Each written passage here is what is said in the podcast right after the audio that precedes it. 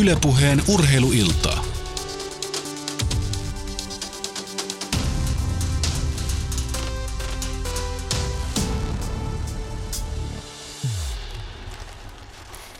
Tervetuloa seuraamaan viimeistä kertaa tämän viikon ja näiden viikkojen aikana Alppihiidon MM-kisoja Beaver Creekistä Yhdysvalloista. Viimeinen laji on siis menossa Miesten pujottelun toinen kierros on alkanut. Sen verran tähän alkuun heti kerrotaan, että radan merkkaus on ensimmäistä kierrosta helpompi, mutta nyt miehet joutuvat ei vaikeaa rataa, vaan vaikeaa sääolosuhdetta vastaan siellä laskemaan, sillä tuolla Beaver Creekissä on alkanut lumi tai märkä räntäsade, tai lunta se ehkä kuitenkin vielä on, ja sitä tulee aika lailla siellä rinteessä, mutta pujottelussa se ei onneksi niin suuri ongelma ole ja ainakin toistaiseksi se näyttäisi kaikille olevan samanlainen, eli siinä mielessä ei haittaa tämän kisan läpivientiä.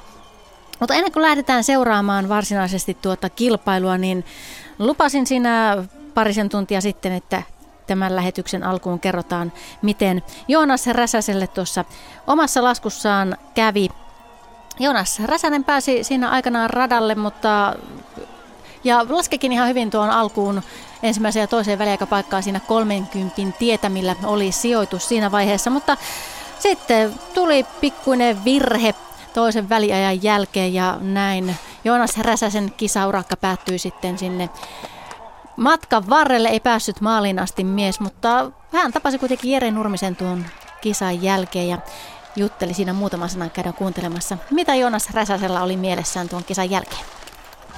Joonas, äh, kerro vähän mitä tapahtui. Uh, no mä tulin ehkä vähän myöhäiseen linjaan ja sitten otti kantti jotenkin haukkas kiinni ja sitten se meni siinä. Tuommoista Tosi paljon ulos ja kuinka hyvin sait tiedon tonne ylös, että nyt on aika vaativa rata? Joo, ihan hyvin. Ei se, kyllä mä tiesin mitä siellä tapahtuu ja, ja ei, vaikea rata, tosi pitkä, pitkä merkkaus ja tälleen, mutta tota, ei, ihan hyvin mä tiesin mitä tapahtuu. Mutta sattuu. Lähditkö varmistelemaan vaan hakemaan, että pääsit turvallisesti maaliin vai oliko siinä kaikki pelissä? No kyllä mä mun mielestä ihan hyvin laskin sitä yläosaa, että, että tota, harmi vaan tommonen virhe. En mä mitään lähtenyt varmistelemaan kyllä. Että, että, Ensimmäistä MM-kisat, mitä näistä jää käteen? No eikä näistä nyt jäänyt hirveästi enempää kuin se, että voitin Tedin ja, ja hyviä reenejä tuli viime viikolla. Että ja ihan mukavaa täällä ollut. Minkälaista oppia ja kokemusta tästä saat jatkoa ajatellen? No, en mä tiedä. Kai tää on alppihiittoa tämäkin, että ei se nyt hirveästi, hirveästi muutu siitä, mitä on normitekeminen. Että ei, ei, eipä oikeastaan. Ihan kiva oli käydä. Miten sä näet sun tulevaisuuden? No eikä tässä hyvin menee laskut ja koko ajan menee eteenpäin, niin en mä mielellään mä lähden laskea ja toivottavasti menee jossain vaiheessa vielä tosi kovaa. Näin toivotaan ja tuossahan haastattelussa Joonas Räsänen tietenkin viittasi siihen, että joukkuekilpailussa tosiaan voitti omassa laskussaan Ted Liketin, eli maailmanmestari on kertaalle jo kukistettu. Eli siitä on ihan mukava jatkaa sitten kilpailua eteenpäin ja uraa eteenpäin. Mutta ei siis suomalaisia toisella kierroksella, koska Joonas Räsänen oli kisan ainoa suomalaislaskija. Muita toki on mukana kilpailussa ja ensimmäisen kierroksen jälkeen tuota kärkipaikkaa pitää Marcel Hirser. Ehkä se kovin haastaja tähän toiselle kierrokselle on kakkosena oleva Alexander Horoshilov, joka on 28 sadasosan päässä siinä kyttäämässä, miten Marcel Hirser toisen kierroksen laskunsa laskee. Toki Alexander Horosilovinkin on tuo toinen kierros laskettava ennen sitä. Andrea Myyräriin, joka on kolmantena ensimmäisen kierroksen jälkeen, niin matkaa on jo 66 sadasosaa ja sen jälkeen sitten on jo yli 80 eroa seuraaviin. Eli tuohon kolmospaikkaan on jo eroa yli puoli sekuntia, eli siinä mielessä ehkä se voittotaistelu käydään äh, Marcel Hirserin ja Alexander Horoshilovin kesken. Tässä toisella kierroksella on kolmas mies juuri tullut maaliin ja hän ottaa kärkipaikan. Hän on Matix Kupe, slovenialaislaskija. Oli tuon ensimmäisen kierroksen 28. ja näin sitten kärkipaikka. Eli tuo sijoitus on jo varmistettu sitten tästä kilpailusta. Vähän pitäisi vielä kuitenkin petrata, jos meinaa MM ura, uransa parasta sijoitusta edes sivuta. Oli nimittäin tuolla Sladmingin pujottelussa kaksi vuotta sitten 25. ja se on toistaiseksi hänen parhaansa. Ja jos kaikki loput laskijat sinne Matix Kupen edelle menevät, niin silloin tuo uran paras ei tänään toteudu, mutta hyvin on mahdollista, että myöskin sen uran parhaansa tänään laskee. Tällä kaudella kerran on myöskin maailmankapissa päässyt maaliin asti ja pisteille. Slagmingin pujottelussa oli 29. eli juuri ennen, äh, eli siis kerran tosiaan pisteille tällä kaudella maailmankapin puolella. Sitten mielenkiintoinen laskija suurimmalla numerolla tähän käännetyn 30 kärkeen laski itsensä Mihail Mat. Ikää 21 vuotta lähdössä etua edellä laskeneeseen Matix Kupeen 42 sadasosaa. Pikkasen on siitä eroa menettänyt. Hän on tässäkin kisassa mukana olleen kaksinkertaisen maailmanmestarin Mario Mattin pikkuveli. Ja sitten vielä siitä välistä yksi velipoika on Skicrossin maailmanmestari Andreas, eli Menestystä on tähän perheeseen tullut. Tänään ei ole vielä Mihail Matin nuoren, nuorimman veljen vuoro, sillä tuo toinen lasku päättyy keskeytykseen ja näin Mihail Matin ensimmäinen arvokisa edustus Itävallan väreissä. Ei sitten sitä kruunua saa, ei, ei saa tulosta tästä kilpailusta. Mutta tosiaan isolla, isohkolla numerolla sinne toisella käännetyn 30 kärkeen oli 49 tuo laskunumero ensimmäisellä kierroksella, mutta osaa laskea myöskin siellä urissa, sillä tuo kauden paras maailmankap-sijoitus on Wengenistä, oli siellä 16 ja silloin ensimmäisen kierroksen lähtönumero oli 63, eli tietää kyllä miten, miten siellä isoltakin numerolta menestykseen voidaan laskea, mutta tänään ei siis ollut Mihail Matin päivä. Onko sitten Espen Lysdalin päivä? 24-vuotias norjalainen on lähtenyt matkaan puolen sekunnin edulla slovenialaisen Matix Kupen, joka siis johtaa kilpailua toistaiseksi. Kymmenyksen on joutunut antamaan ensimmäiseen väliaikapaikkaan periksi norjalainen Espen Lysdal. Ja mukavan näköistä rytmiin pääsee hyvin kiinni siellä norjalaislaskija, mutta kymmenyksen on taas joutunut antamaan periksi tuohon kärkimieheen. Mutta edelleen sitä etua on 30, eli vielä on hyvin aikaa siellä norjalaisella tulla maaliin saakka, varsinkin kun tuo hänen vauhtinsa kiihtyy loppua kohden viimeiseen väliaikapaikkaan tuon taas kasvanut 40 tuo johto ja näin taitaa norjalainen napata kärkipaikan itselleen tässä vaiheessa kilpailua. Näin käy. 35 sadasosaa siihen lopulta eroa jää, eli vähän joutuu tuossa lopun tasaisella vielä nöyrtymään Matix Kupelle, mutta ei kuitenkaan liikaa, eli kärkipaikka taas vaihtuu. Nyt sen ottaa Espen Lysdal Norjasta. Hänellä tosiaan myöskin ensimmäinen arvokisa-edustus aikuisten puolella. Ja tällä kaudella maailmankapissa yksi erinomainen sijoitus oli Oren pujottelussa yhdeksäs, eli sinne kymppisakkienkin on yltänyt tämä 24-vuotias norjalainen, mutta se onkin jäänyt sitten maailmankapin puolella hänen ainokaiseksi sijoituksekseen. Muuten tullut sitten uloslaskuja ja keskeytyksiä muunlaisia. Eli ei, ei muita tuloksia, mutta yksi kympisakki kuitenkin ja sehän on hyvä alku. Sen jälkeen sitten kokemusta rinteeseen, kun Ivica Kostelits 35-vuotias kroatialainen on matkalla. 24 sadasosaa Espen Lysdalia. Nopeampi oli ensimmäisellä kierroksella ja on tuplannut tuon etunsa ensimmäiseen väliaikapaikkaan. Ja nyt on kyllä Ivica Kostelitsillä isku päällä. Selvästi lähtee hyökkäämään tuota rinnettä alas, ei anna tuon lumisateen häiritä omaa laskuaan. Mutta silti on joutunut puolet taas antamaan tuosta edustaan periksi, eli 27 sadasosaa on toiseen väliaikapaikkaan tuota etua Espen Lysdalin, mutta kuitenkin Ivica Kostelitsin eduksi. Ja nyt ei sitten, laittoi liikaa ehkä paukkuja tuonne alkuun eikä jaksa sitten lopussa tehdä enää riittävästi töitä noilla tasaisilla osuuksilla tuntuu jäävän nuoren norjalaisen taakse.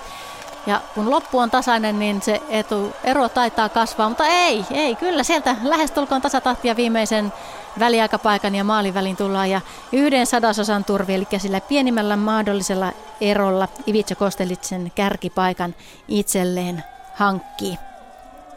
MM-startteja Kroatilla on takana jo lähes 20. Ja kyllä niitä mitalejakin on sieltä tullut. St. Moritzin pujottelussa otti, otti sen maailmanmestaruuden sitten Sladmingissa kaksi vuotta sitten hopealla Alppi-yhdistetyssä ja pronssiakin on miehellä kaapissa Karmis Partenkirchenin supersuurpujottelusta. Eli kaikki värit on hankittuna jo Ivica Kostelitsilla näistä maailmanmestaruuskekkereistä. Nyt hän saa sitten ensimmäisen haastajan tuolle kärkipaikalleen maan miehestään. Filip Subchik, eli Tsubo, on siellä rinteessä. Miesten välillä oli eroa ensimmäisen kierroksen jälkeen vain yksi sadasosa ja ei se paljon enemmän ole tuossa ensimmäisessä väliaikapaikassa, nimittäin vain viisi sadasosaa on siinä etua, mutta kuitenkin 22-vuotiaan haastajan eduksi. Tuohon toiseen väliaikapaikkaan on sitten menettänyt tuon etuunsa täysin ja jäänyt jo lähes 30 Ivica Kostelitsin taakse. Ei hänelläkään mitään suuria ongelmia näyttäisi olevan, mutta ei ihan niin hyökkäävän näköisesti ainakaan laske kuin, kuin maanmiehensä ja vähän siinä jää paino taakse kun, kun tuolta tasaisemmalta tullaan jyrkänteelle, niin siinä pitäisi nimenomaan olla oikein sellainen hyökkäävä asento. Lopun kyllä tulee sitten sutjakkaan näköisesti, eli riittääkö kärkeen? Kyllä, kyllä jaksaa painaa aivan loppuun saakka ja näin Filip Chuptik ottaa tuon kärkipaikan itsensä. Tällä kaudella ollut hänkin tuolla kympin kärjessä maailmankapin puolella. Altapaadian suurpujottelussa oli seitsemäs, eli hän laskee näitä molempia tekniikkalajeja sekä suurpujottelua että pujottelua. Ja harrastuksiin kuuluu jalkapallo ja kiipeily, eli ehtii muutakin tehdä kuin alppihiihtoa laskemaan.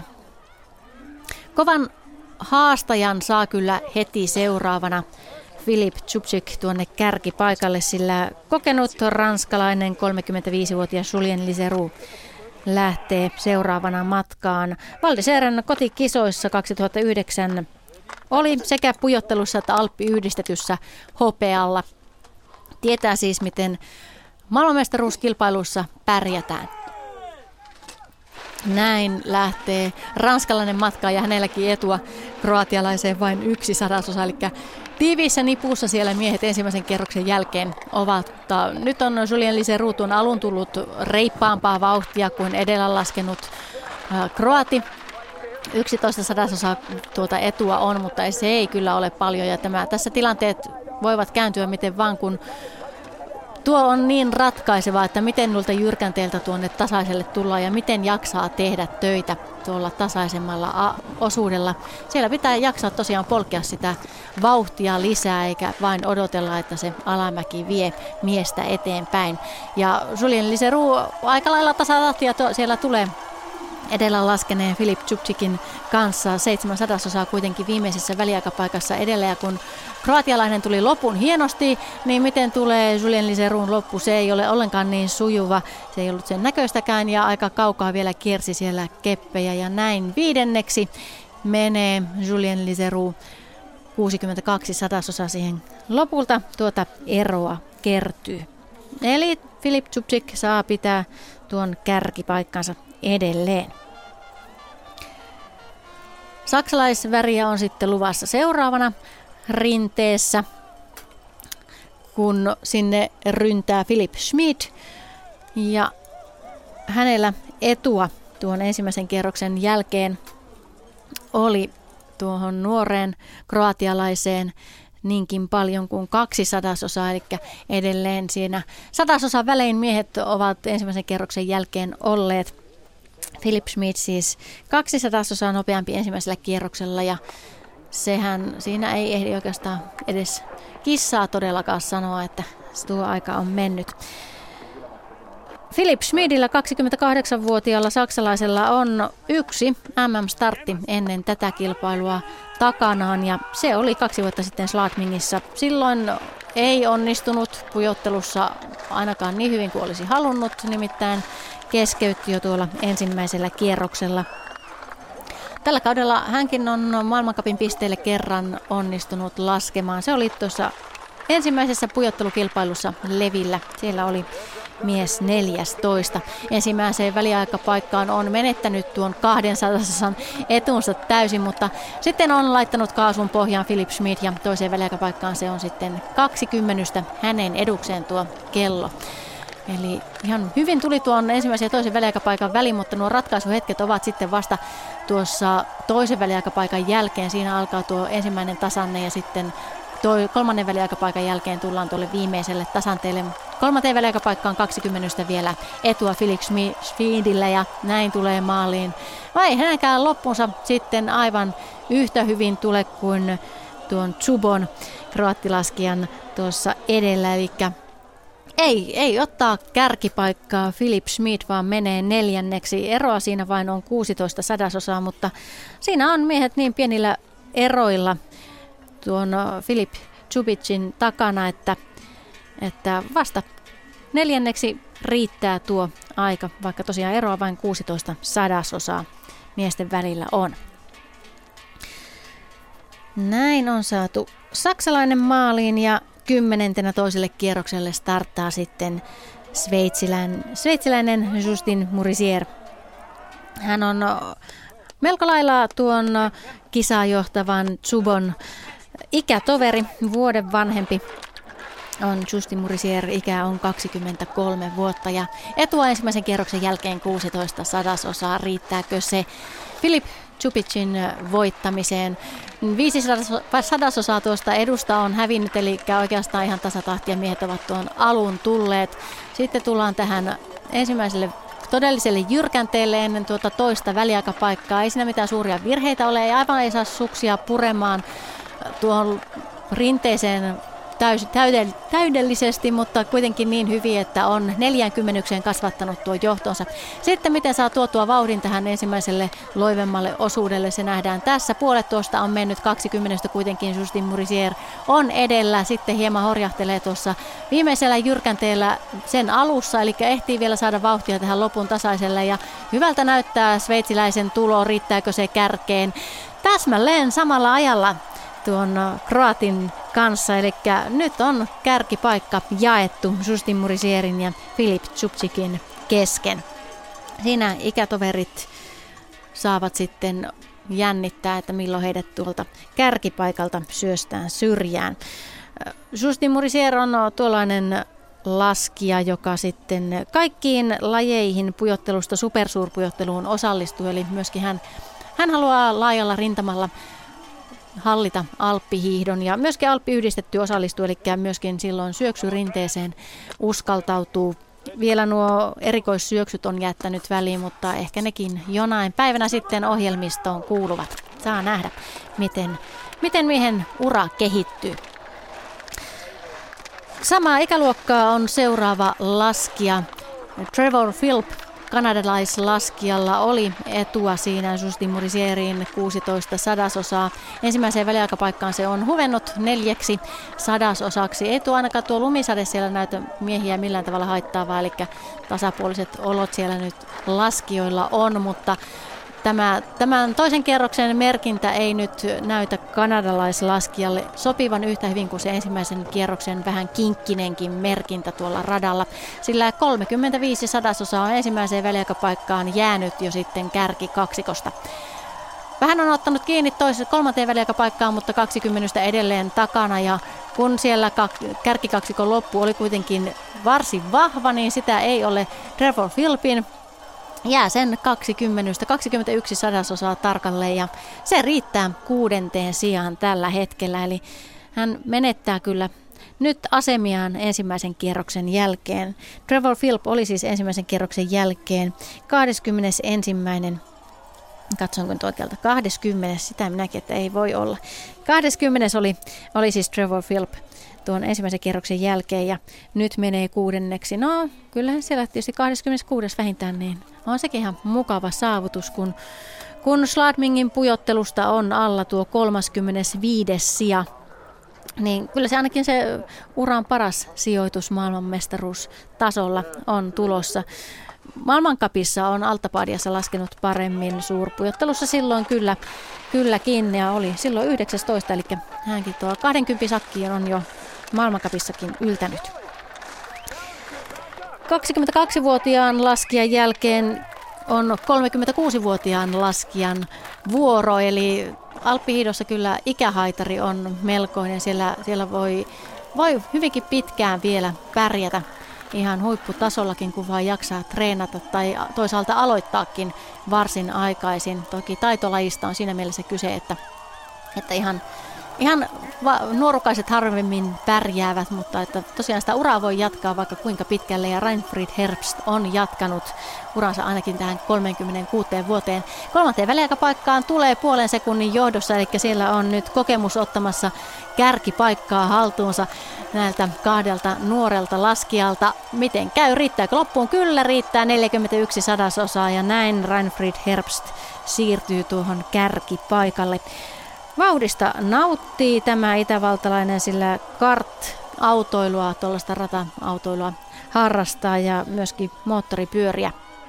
Ja sitten vähän jännitystä elämään ja kauniita maisemia, eli tykkää käydä sukeltelemassa. Laitesukellusta myöskin harrastaa. Salzburgin alueelta on, tai Salzburgin alueella asustelee Reinfried Herbst. Hän siis syrjäytti Justin Murisierin ja Philip Subchikin tuolta kärkipaikalta ja näin itävaltalainen ottaa sen nyt itselleen. Eikä siinä, sehän oli ihan mukava lasku ja pysyi hyvin siinä nuorempiensa kyydissä. Eli samaa tahtia sieltä rinnettä alas tultiin. Tuo Reinfried Herbstin lasku oli kierroksen viidenneksi nopein nopeimman ajan tällä.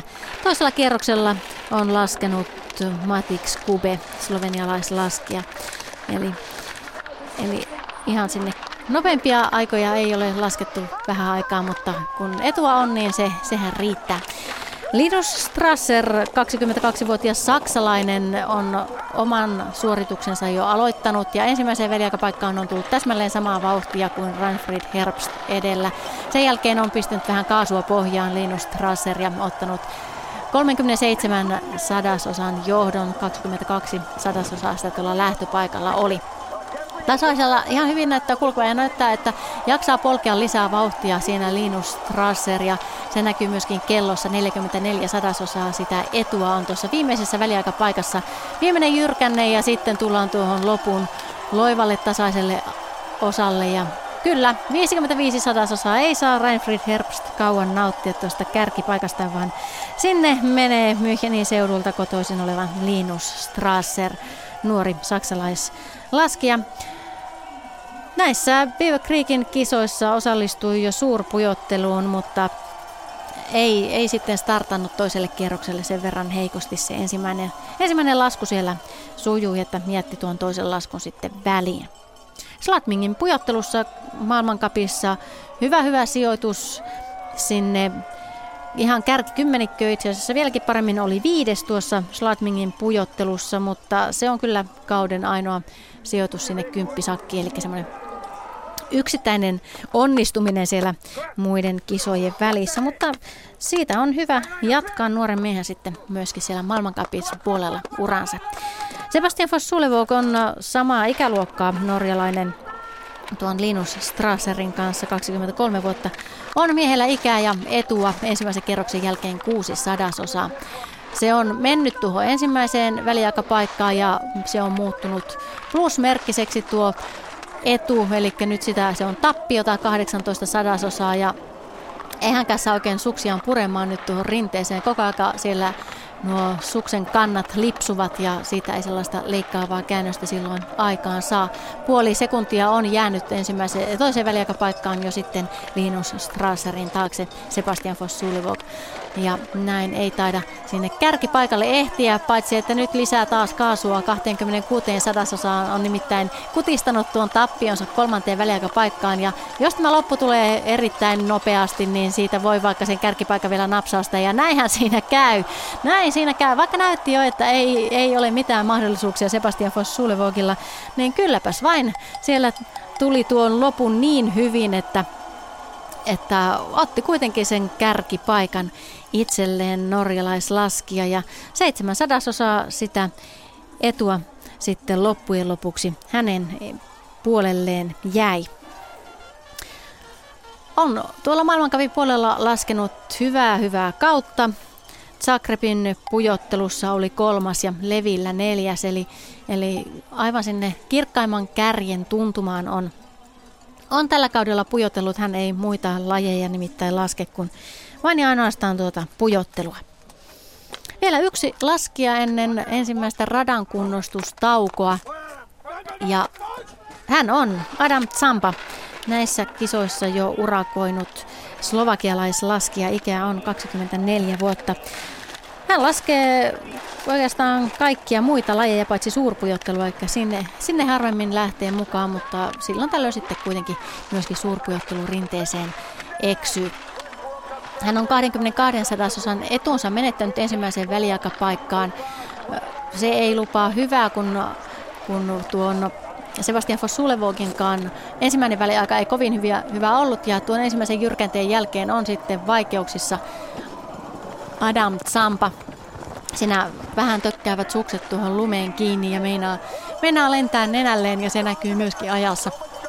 Yli sekunti on viimeiseen väliaikapaikkaan tuota eroa kertynyt. Kun tasaisella tulee ongelmia, niin se sitten näkyy ajassa heti varsin suurena erona. Ja näin on Adam Champa maalissa ja 1.33 eroa kärkeen kymppi paikalle menee Adam Champa sinne. Eli ei, ei kyllä paranna nyt, nyt tuota omaa sijoitustaan toisella kierroksella päinvastoin. Vähän, vähän se sijoitus sieltä tippuu alaspäin. Ensimmäisen kierroksen jälkeen oli siis kuudentena toista. No, ehkä siitä voi, jos muutaman, muutama laskija vielä hänen taakseen jää, niin voi, voi oman parhaan maailmankap, maailmanmestaruuskisa tuloksensa siellä ainakin sivuuttaa. Eli 13 oli Sladmingin Alppi yhdistetyssä se on toistaiseksi paras sijoitus Adam Zampalle. Nyt siis meni kymmenenneksi ja nyt on sitten myöskin se radan kunnostuksen aika. Kerrataan tähän väliin siis vähän tuloksia, miten toistaiseksi on laskettu. Sebastian Foss-Sulevog johtaa 700 osan turvin Linus Strasseri ja tuo etuhan tai erohan ei muutu enää miksikään. Siihen voi miehiä väliin tulla tai Sebastian Foss-Sulevogin edelle mennä, mutta Linus Strasser ja Fossulevogin ero, se on ja pysyy seitsemässä sadasosassa. Ranfrid Herbst jäi Sebastian Fossulevogista 62 sadasosaa, eli aika iso ero siihen on miesten välille syntynyt. Neljäntenä ovat äh, Justin Murisier ja Filip Tsupchik. Heillä täsmälleen sama aika 1.03 kärjestä jääneenä. Kuudentena Ivica Kostelits, sitten Espen Lysdal, Philip Schmid, Trevor Philp ja Adam Zampa siis kymmenentenä. Matix Kube on yhdentenä toista. Hänen, hän pitää edelleen nimissään tuota toisen kierroksen nopeinta aikaa. Eli hän, hän on toisen kierroksen laskenut kaikkein vauhdikkaimmin, mutta, mutta kun ensimmäisellä kierroksella ei oikein suksi kulkenut samaan malliin kuin muilla, niin siitä johtuu tuo, että hän on vasta yhdentenä toista tässä vaiheessa kilpailua. Julien Liseru on 12, Tim Kelly 13 ja Matei Vidovic toisen kierroksen avannut. Kroatilaskia on neljäntenä toista ja Mihail Mat koki isoveljensä kohtalon.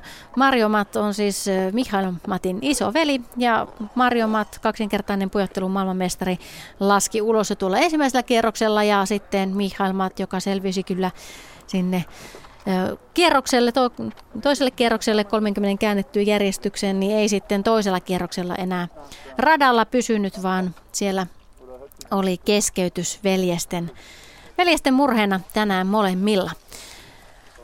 Kun seuraavat laskijat pääsevät matkaan, niin tuon 15 parhaan joukossa ensimmäisenä radalle pääsee Ted Ligeti, eli siellä kotiyleisö varmasti jännit, noita ääniänteitään taas lämmittelee, että saa kunnon kannustuksen aikaiseksi näiden kisojen yhdelle maailmanmestareista. Suurpujottelun vei siis niminsä Ted Ligeti jo kolmannen kerran peräkkäin. 30 nopeampi oli ensimmäisellä kierroksella Ted Ligeti kuin Sebastian Foss Sulevog. Ja, ja tosiaan sulka hattuun Jonas Räsäselle siitä, että tuossa joukkokilpailussa hän oli Ted Ligetiä parempi tuossa paripujottelun radalla. Eli, eli ihan, ihan mukava päänahka on Jonas Räsäsellä jo näistä kisoista otettuna. Ted Ligeti on toiseen väliaikapaikkaan menettänyt kokonaan tuon oman etunsa. Pujottelu ei ole hänen vahvempi tuo lajinsa, vaan suurpujottelu on se vahvempi. Yhdeksän sadasosa on siinä norjalaisen taakse jäänyt ja kolmanteen väliaikapaikkaan on siellä virhettä sattunut, jos jonkunlaista ja vähän sukset lipsuvat hänelläkin, niin yli sekuntiin on kasvanut jo tuo ero ja ei tule tässä kärkipaikkaa ottamaan, vaikka siellä yleisö hurraisi kuinka, niin ei, ei riitä vauhti Ted Liketillä. Ehkä tuo ensimmäisen kerroksen tuo ensimmäisen kerroksen jälkeinen 15 sija oli, oli vähän yllätys, vähän yläkanttiin ainakin omasta mielestäni Ted Liketi siellä laski ja ehkä palasi sitten omalle pujottelutasolleen enemmän tässä toisella kierroksella. Kahdenneksi toista 1.53 eroa kärkeen. Sebastian Fossulevok saa siis pitää tuon kärkipaikan edelleen hallussaan. Patrick Thaler on seuraava, joka tuonne matkaan lähtee. Tuossa ikäeroa Patrick Thalerin ja Sebastian Foss-Sulevogin välillä on 13 vuotta. Sebastian Foss-Sulevog on siis 23-vuotias ja Patrick Tallerilla italialaislaskijalla ikä on 36 vuotta, eli Eli tässä taas pääsee kokemus näyttämään, mihin se yltää. Etua tuon avauskierroksen jälkeen on 34 sadasosaa italialaisen hyväksi. Tällä kaudella oli tuolla Levin avauspujottelussa mukavasti viides. Sen jälkeen ei ihan samanlaisia onnistumisia ole Patrick Tallerille tullut, mutta etua on saanut kasvatettua jo tuohon ensimmäiseen väliaikapaikkaan puoleen sekuntiin. Sen jälkeen tuossa ensimmäisen ja toisen väliaikapaikan välissä on tuolla pienoisella jyrkänteellä ongelmissa. Patrick Thaler paino menee taakse, siellä tulee tällainen myötäkierto, eli ylävartalo kääntyy ylärinteeseen ja silloin paine häviää tuolta suksilta niin, että että niitä ei saa enää kontrolloitua. Ja siinä tosiaan vielä kun paino on siellä, siellä suksien takaosalla, niin ei ole Patrick Tallerilla mahdollisuutta enää ehtiä seuraavaan käännökseen. Ja näin hänelle myöskin keskeytys tästä toiselta kierrokselta. MM-starteista hänellä on vähän ollut tapana toimia juurikin näin, eli keskeyttää. MM-startteja on nyt neljä takana ja Valdiseren 2009 kisojen pujottelussa oli seitsemäs ja se on ainoa kerta, kun Patrick Thaler on MM-tasolla maaliin asti kisassa päässyt, eli Eli vähän on ollut ongelmaa tuon keskeytyksen uloslaskun kanssa. Markus Larsson on saanut sen sijaan loistavan loistavan alun omaan laskunsa. Lähes puoli sekuntia sitä etua kyllä oli lähtöpaikalla, mutta kun se on kasvanut jo yli sekuntiin tuohon ensimmäiseen väliaikapaikkaan, niin loistava alku on ollut Markus Larssonilla ruotsalaislaskijalla. Hän aikoo tässä nyt tehdä sellaisen laskun, jolla noustaan tuonne aivan terävimpään kärkeen. Ehkäpä jopa kierroksen nopeinta laskua on tekemässä toiseen väliaikapaikkaan. Tuo etu on kasvanut jo yhteen sekuntia 83 sadasosaan. Sitten on tuolla toisella ensimmäisellä tasaisemmalla osuudella antanut vähän periksi, mutta kun Etu on kuitenkin vielä 1.35, niin eiköhän tässä uusi kärkimies tähän kisaan saada.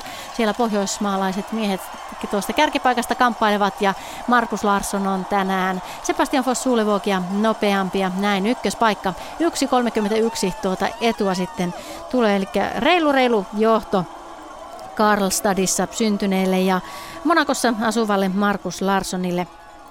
Hän kukistaa Norjan Sebastian Foss Sulevogin melkeinpä mennen tullen. Ja siinä tuo samainen ikäero kuin Patrick Tallerin ja Sebastian Foss Sulevokin välillä, eli 13 vuotta vanhempi on Markus Larsson. Tällä kertaa kokemus oli eduksi tässä rinteessä ja näissä olosuhteissa se, se pesi nuoruuden innon. Seuraavalla laskijalla ei tuota, nuoruuden intoa ehkä enää ihan hirvittävästi ole jäljellä, mutta taitoa senkin edestä ja kokemusta myöskin mukava nippu. 32-vuotias Manfred, Manfred Mölk on nimittäin seuraava laskija, joka rinteeseen päästetään. Ja hän lähtee sinne niin sellaisella edulla, joka on kaksi sadasosaa Markus Larssoni, eli täydellinen onnistuminen myöskin Manfred Mölkiltä vaaditaan, että tuon kärkipaikan itselleen ottaa. Markus Larssonin lasku oli kyllä upea. Se oli toisen kerroksen toistaiseksi nopein lasku, eikä pysy Manfred Mölk ruotsalaisen kyydissä. Ensimmäiseen väliaikapaikkaan on 40 jo jäänyt ruotsalaisen taakse, eli ei, ei kyllä samanlaista lentoa saa ja hyökkäystä tuohon omaan laskuunsa, vaikka varmasti tietää juurikin sen, että tänään ei noita maailmankapin pisteitä jaeta ja se on oikeastaan ihan sama sitten, että jos ei, jos ei päästele täysillä, niin sitten ei kannata melkein rinteeseen lähteäkään, mutta ehkä kuitenkin se tulos on ihan mukava saada, saada näistä kisoista myöskin alleen.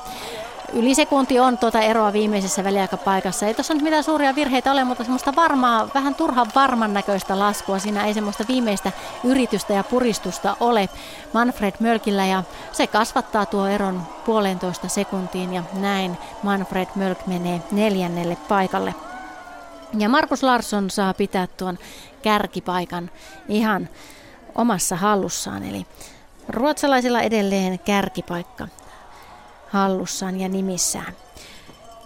Seuraavaksi toinen italialainen lähtee sitten tavoittelemaan tuota kärkipaikkaa ja hän on tällä kaudella yhden maailmankapin voiton ottanut pujottelussa ja se on hänen ensimmäinen voittonsa ylipäätään maailmankapissa. Stefano Cross nimittäin on vuorossa. Hänellä erinomainen pujottelukausi allaan. Neljäntenä on tuossa pujottelukapissa ja Adelbodenin pujottelusta tosiaan uran ensimmäinen maailmankapvoitto ja kaksi kakkossia myöskin maailmankapista tältä kaudelta. Eli hyvä hyvä kausi Stefano Crossilla alla, mutta ei sitten mitään jättionnistumista ensimmäisellä kierroksella ja ei myöskään pysy tuossa rinteen alussa. Markus Larssonin vauhdissa on 30 joutunut antamaan tuota periksi Markus Larssonin vauhdille. On 13 sadasosaa siinä perässä ja tuo ero kasvaa toiseen väliaikapaikkaan jo puoleen sekuntiin. Vähän sama, sama vikaa kuin siinä edellä laskeneella Manfred Mölkillä, että vähän turhan varmistellen sieltä ehkä tullaan ja sitten lasketaan pihalle. Juuri kun sanotaan, että varmistellen, niin sitten ei varmistella, vaan sitten ahnehditaan siitä kepin juuresta ja näin sitten mennään pihalle. Näin siinä tulee loivalta jyrkälle ja vähän liian tiukka käännös sinne seuraavalle portille ja se toinen suksi livahtaa sieltä kepin väärältä puolelta ja näin siitä sitten keskeytys 28-vuotiaalle italialaiselle tulee. Hän siitä varmasti toipuu nopeasti ja keskittyy sitten jälleen tuohon maailmankapin puoleen. Sehän jatkuu nopsasti heti näiden maailmanmestaruuskilpailujen jälkeen. Siinä ei laskijoilla paljon ole lepoaikaa, kun hän pääsevät tuolta Yhdysvalloista takaisin Euroopan puolelle. Sitten tuleekin ruotsalaisten jäsenten välinen kilpailu, sillä Jens Bykmark on seuraava rinteessä oleva laskija. Hänellä 22 sadasosaa etua joukkokaveri Markus Larssoniin.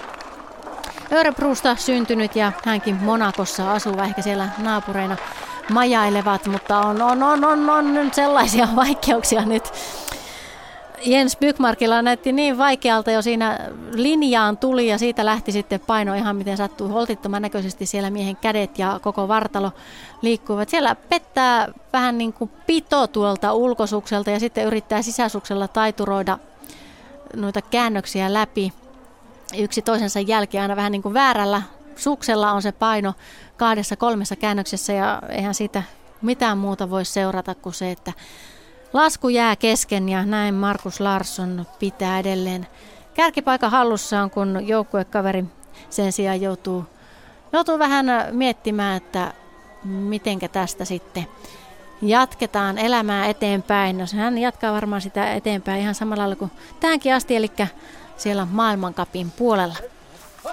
Myöskin ensimmäisellä kerroksella varmasti jonkun verran pettynyt omaan laskuunsa, eli Henrik Kristoffersen.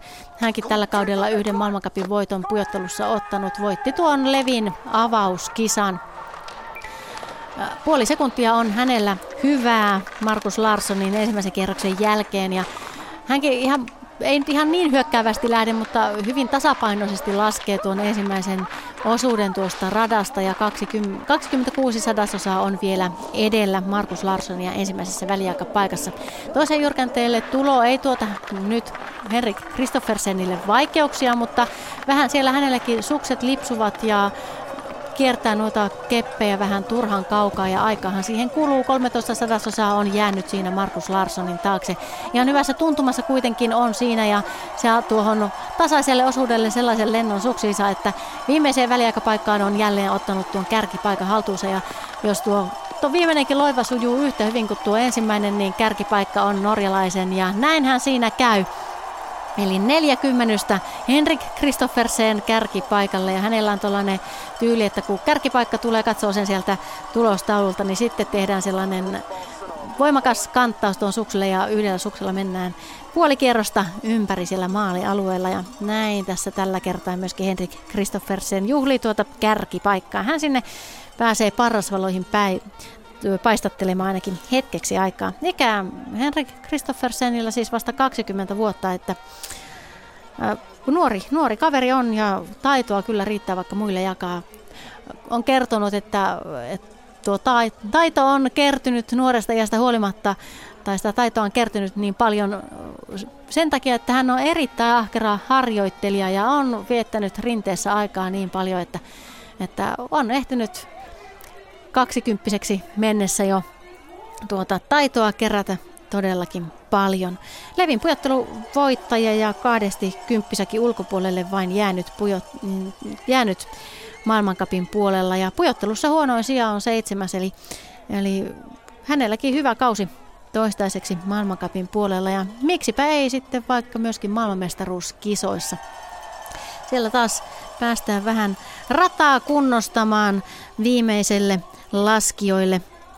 Siellä on vielä kahdeksan laskijaa tulossa, jos ei nyt silmät harita ihan väärin. Kyllä kahdeksan laskijaa on tulossa, se on aina se väli, missä, missä rataa kunnostetaan, niin kerrataanhan tässä nopsasti vielä tuo tilanne, mikä se tällä hetkellä on.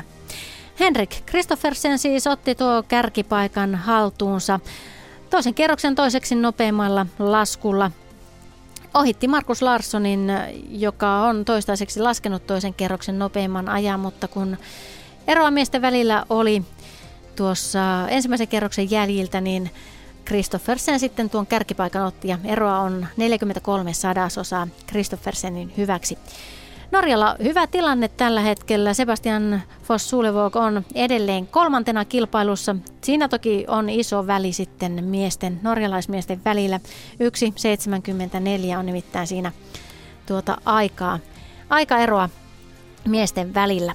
Linus Strasser on kisassa neljäntenä ja Manfred Mölk pitää viitossia hallussaan. Sitten Reinfried Herbst Justin Murisieri ja Filip Zubcik seitsemännellä sijalla jakavat tuota paikkaa ja yhdeksäntenä on Ivica Kostelits.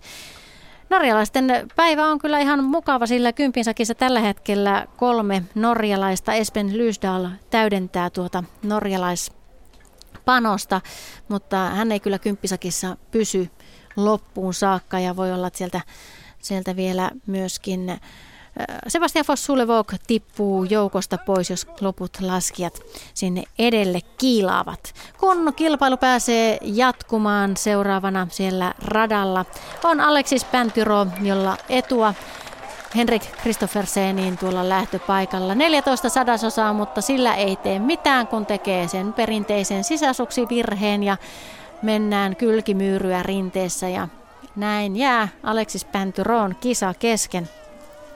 Ei siis maaliin asti selvinnyt tällä kertaa hän. No, kisoja hänelläkin vielä varmasti edessä myöskin näitä arvokisoja, sillä ikä on vasta 23 vuotta Aleksis Päntyrolla. Ja Sotsin olympialaistista nappasi itselleen suurpuottelun pronssia, eli, eli tietää kyllä, miten arvokisoissakin pärjätään, mutta tänään ei, ei sitä muistanut. Seuraavana on sitten äh, Felix Neureuterin vuoro. Pujottelukapia johtava saksalainen siis lähtee rinteeseen ja saa siellä valmennusjohdolta kannustukset vielä peräänsä 17 sadasosaa nopeampi. Oli avauskerroksella Felix Neureuter kuin Henrik Kristoffersen. Vähän pettymys oli Felix Neureuterin ensimmäisen kierroksen lasku, oli siis seitsemäs tuolla ensimmäisellä kierroksella ja se ei, ei kyllä ollut ehkä ihan sitä, mitä täällä selostajakin Felix Neureuterilta odotti, mutta nyt on sitten pistänyt vähän kaasua pohjaa ja vähän liikaakin. Tuossa toisella, tai ensimmäisellä jyrkänteellä ensimmäisen ja toisen väliaikapaikan välissä meinaa sinkoutua Felix Neureuter ulos radalta.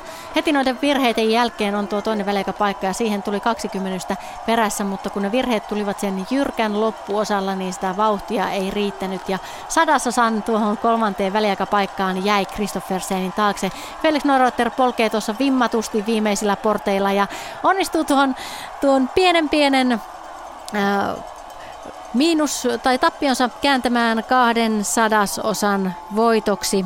Eli ottaa kärkipaikan haltuunsa maalissa, mutta tietää itsekin, että virheitä tuli siellä matkan varrella ja olisi kyllä pitänyt nopeammin maaliin ehtiä, sillä tuolla ei tuota sijoitusta kovin hirvittävästi tässä kisassa nosteta, kun etua vain tuossa, tai eroa vain kaksi sadasosaa siihen Henrik Kristofferseniin kertyi.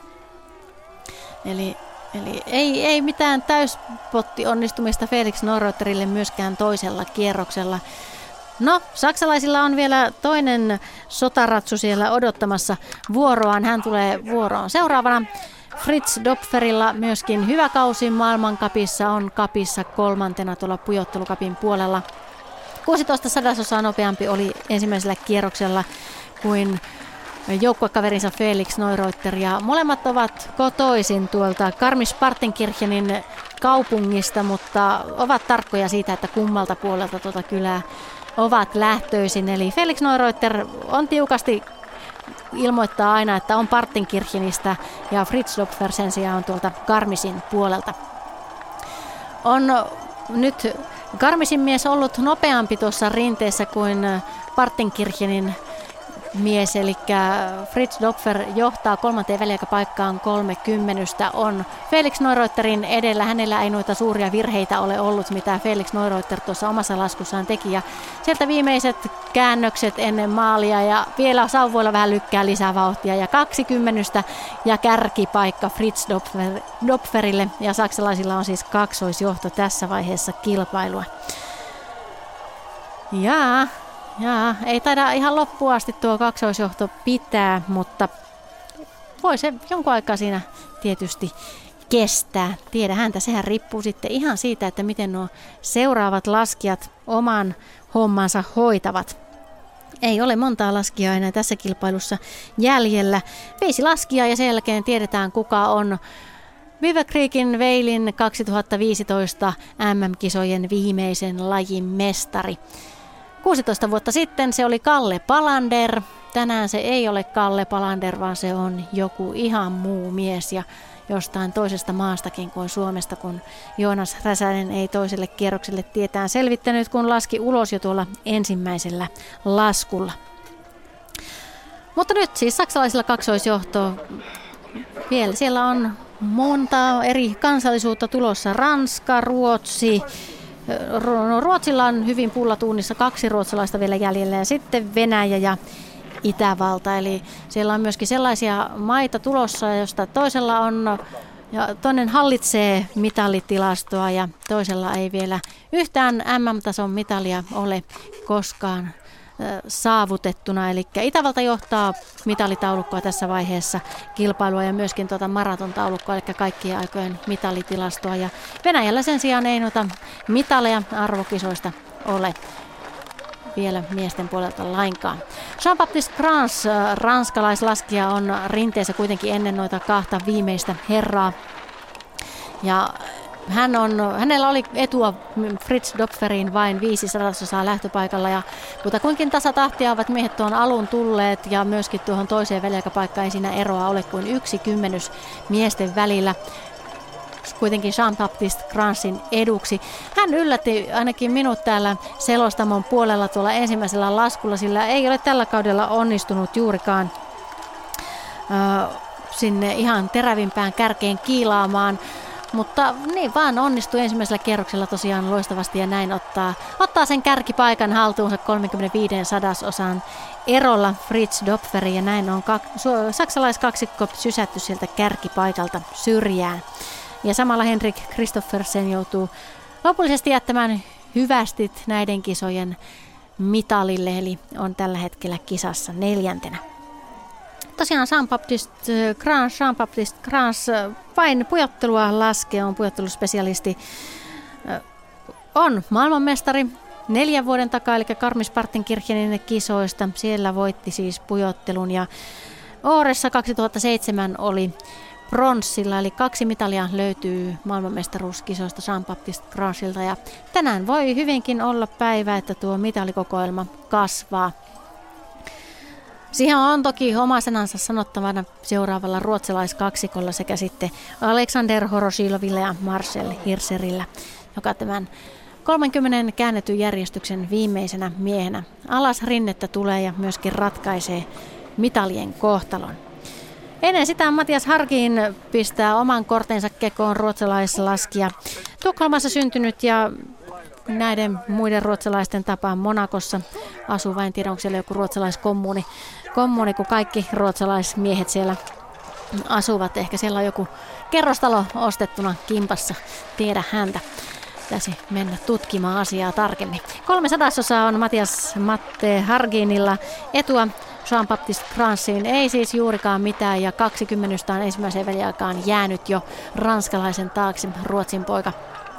Ei ole alku sujunut ollenkaan siihen malliin kun, kun olisi pitänyt, mutta tässä on kyllä radan mittaa sattunut ja tapahtunut kaikenlaista niin, että nuo ovat kyllä ratkaisevia paikkoja kun jyrkänteeltä noille pitkille loiville osuuksille tulla, että miten se vauhdin saa siinä pysymään ja myöskin se, että miten jaksaa tuota vauhtia lisää tehdä.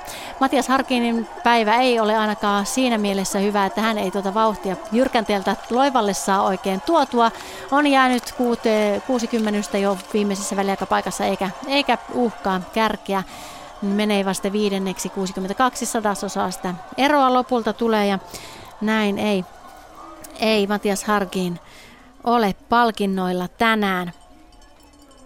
Miten sitten seuraava ruotsalainen? Siellä vielä yksi ruotsalainen on nimittäin vuoroaan odottamassa. Andre Myyrer ja hänellä ikä on 32 vuotta, eli kokemusta hänelläkin on jo näistä piireistä ihan riittävästi siihen, että hyvinkin voi menestyä. Hänellä on myöskin kokemusta siitä, että mitenkä semmoinen arvokisamitali oikein voitetaan. Vancouverin olympialaisissa oli nimittäin pujottelun pronssimies ja Myöskin näissä Veilin kisoissa on jo, tai Beaver Creekin kisoissa on jo yhden mitalin napsinut. Se oli tuosta joukkuekilpailusta, oli Ruotsin joukkueen laskijana siellä ja Ruotsihan otti tuosta kilpailusta pronssia. Eli pronssimitaleita on kaksi kappaletta, toinen olympialaisista ja toinen sitten MM-kisoista Andre Myyrellä. Varmasti Myyrerillä varmasti haluaisi tuota kokoelmaansa kasvattaa, vaikkapa sitten vielä yhdellä pronssilla, mutta ainahan se mitali hyvältä maistuu. 20 on etua Fritz Dopferin, anteeksi Jean-Baptiste joka siis johtopaikkaa pitää. Sillä on vähän valahtanut paperit niin, että melkein menee ihan sekaisin. 90 on enää ensimmäisessä väliaikapaikassa Myyrerin etu, mutta etu kuitenkin. Sitten tullaan tuohon Jyrkälle ja siinä hänkin vähän lipsuttaa noita suksen kantoja. Siinä toki on myöskin niin jyrkkiä nuo käännökset, että siinä ei ihan puhdasta leikkaavaa välttämättä ole järkeäkään tehdä, sillä ei välttämättä saa sitä parasta laskulinjaa aikaiseksi, mutta toki se olisi ihan hyvä se leikkaava käännös, siitä saa sen voiman parhaiten siirtymään sinne seuraavaan käännökseen. Ei saa tuotua vauhtia ensimmäiselle tasaiselle, vaan on viimeiseen väliaikapaikkaan jäänyt jo 40 Jean-Baptiste Kransin taakse Andre Mürer. Ja käykö niin, että ruotsalaiset eivät pujottelusta mitalia ota? Kyllä, näin käy, sillä viimeinenkin ruotsalainen tässä kilpailussa menee palkintosijojen ulkopuolelle jo tässä vaiheessa kilpailua kuudenneksi 74 sadasosaa jää tuota eroa kärkeen. Eli ei, ei onnistunut nyt, ei ollut Ruotsin päivä tänään. Siellä parhaana ruotsalaisena tällä hetkellä siis Matias Hargin ja hän on viidentenä. Siinä on kyllä sellainen nippu sitten ruotsalaisia. Siinä peräkkäin ovat Matias Hargin, Andre Myrer ja Markus Larsson ja tuota ruotsalais päivää täydentää sitten, anteeksi, Jens Markhan laski ulos, eli ei täydennä yhtään mitään, vaan siellä, siellä kaikki maaliin päässeet ruotsalaiset ovat kyllä tiiviissä nipussa peräkkäin.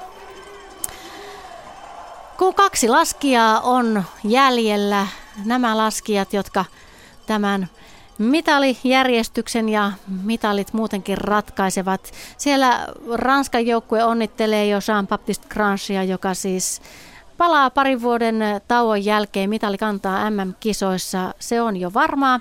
Pronssimitali on jo varmistunut Ande, Alexander Horoshilovin ja Marcel Hirserin käsissä tai jaloissa on sitten se, että minkä värinen tuo mitali lopulta on. Horoshilovin etu Gransiin 60 ensimmäisen kierroksen jälkeen, niin hyvä etu on Horosilovilla, mutta ei siinä varmistelemaan oikein voi lähteä. Siellä heti alussa muutama virhe tulee venäläislaskijalle ja tuosta edu, tuo etu on jo melkein mennyt. Puoli sekuntia siitä on huvennut, eli kuusi sadasosaa ensimmäisessä väliaikapaikassa. Enää on Grans jäänyt Horosilovista.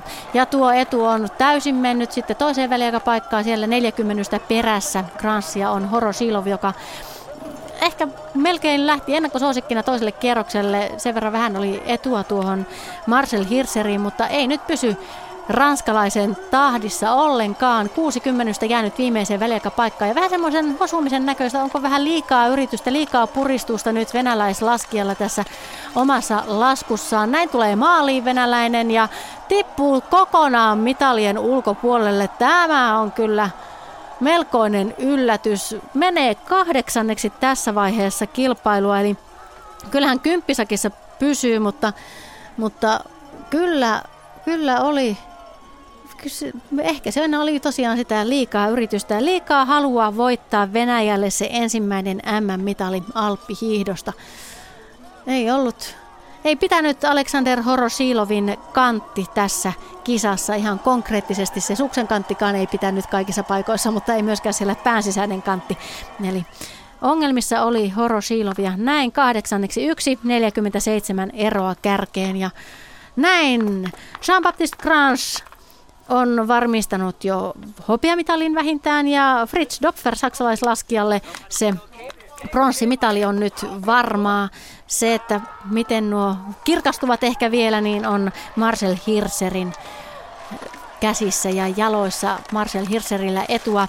Jean-Baptiste Gransiin 88 sadasosaa ja pikkasen on joutunut periksi antamaan ensimmäiseen väliaikapaikkaan 70 kuitenkin vielä etua ja hyvältä näyttää Marcel Hirserin lasku. Se on aina vähän, se ei ole niin semmoista vakaan näköistä, mutta yritystä siitä ei puutu ja hyvällä linjalla pääsee sinne käännöksiin. 45 sadasosaa edelleen etua toisessa väliaikapaikassa. Sitten painuu paino taakse, mutta onneksi se tulee tuollaisessa pitemmässä käännöksessä ja siitä ei sillä tavalla haittaa sitten ole. Ehkä siihen aikaa vähän kuluu, mutta ei kuitenkaan liikaa. No, ehkä vähän liikaakin, sillä 600 osaa eli enää viimeisessä väliaikapaikassa. Jännäksi menee ja Jean-Baptiste Grans voittaa maailmanmestaruuden, sillä Marcel Hirserin lasku päättyy kesken. Ei pysy myöskään Marcel Hirserin ajatukset kasassa tässä pujottelukilpailussa. Ja näin Jean-Baptiste Grans uusi neljän vuoden takaisin maailmanmestaruutensa. Siinä välissä Marcel Hirser kipusi tuonne korkeimmalle korokkeelle, mutta nyt on Jean-Baptiste Grans jälleen mestari ja kaksi saksalaista sinne palkintokorokkeelle myös kipua, sillä Fritz Dopfer ottaa tässä kisassa hopea ja Felix Neureuterille pronssia. Vähän lohtua tuohon äh, pieleen menneeseen kilpailuun. Virheitä teki Felix Neureuter, mutta ei niin pahoja virheitä kuin siellä perässä tulleet kilpakumppanit. Ja näin tuo lasku riittää pronssin mitaliin. Aika, aikamoinen kilpailu ja vähän saman tyylinen kuin silloin 16 vuotta sitten, kun Kalle Palander voitti. Siellä mies toisensa jälkeen jäi Palanderin taakse. Nyt sen tempun teki Jean-Baptiste Grans, ranskalaislaskija.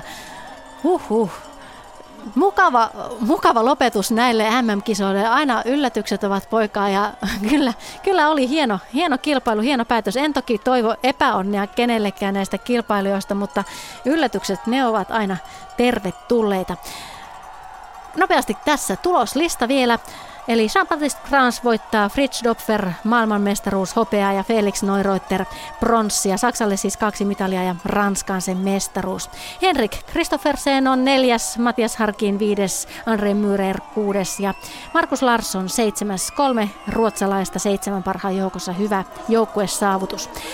Alexander Horosilov siis kahdeksas ja Sebastian Foss-Sulevog on yhdeksäs. Kympisakissa vielä Linus Strasser kolmas saksalainen, eli heilläkin erinomainen päivä tänään.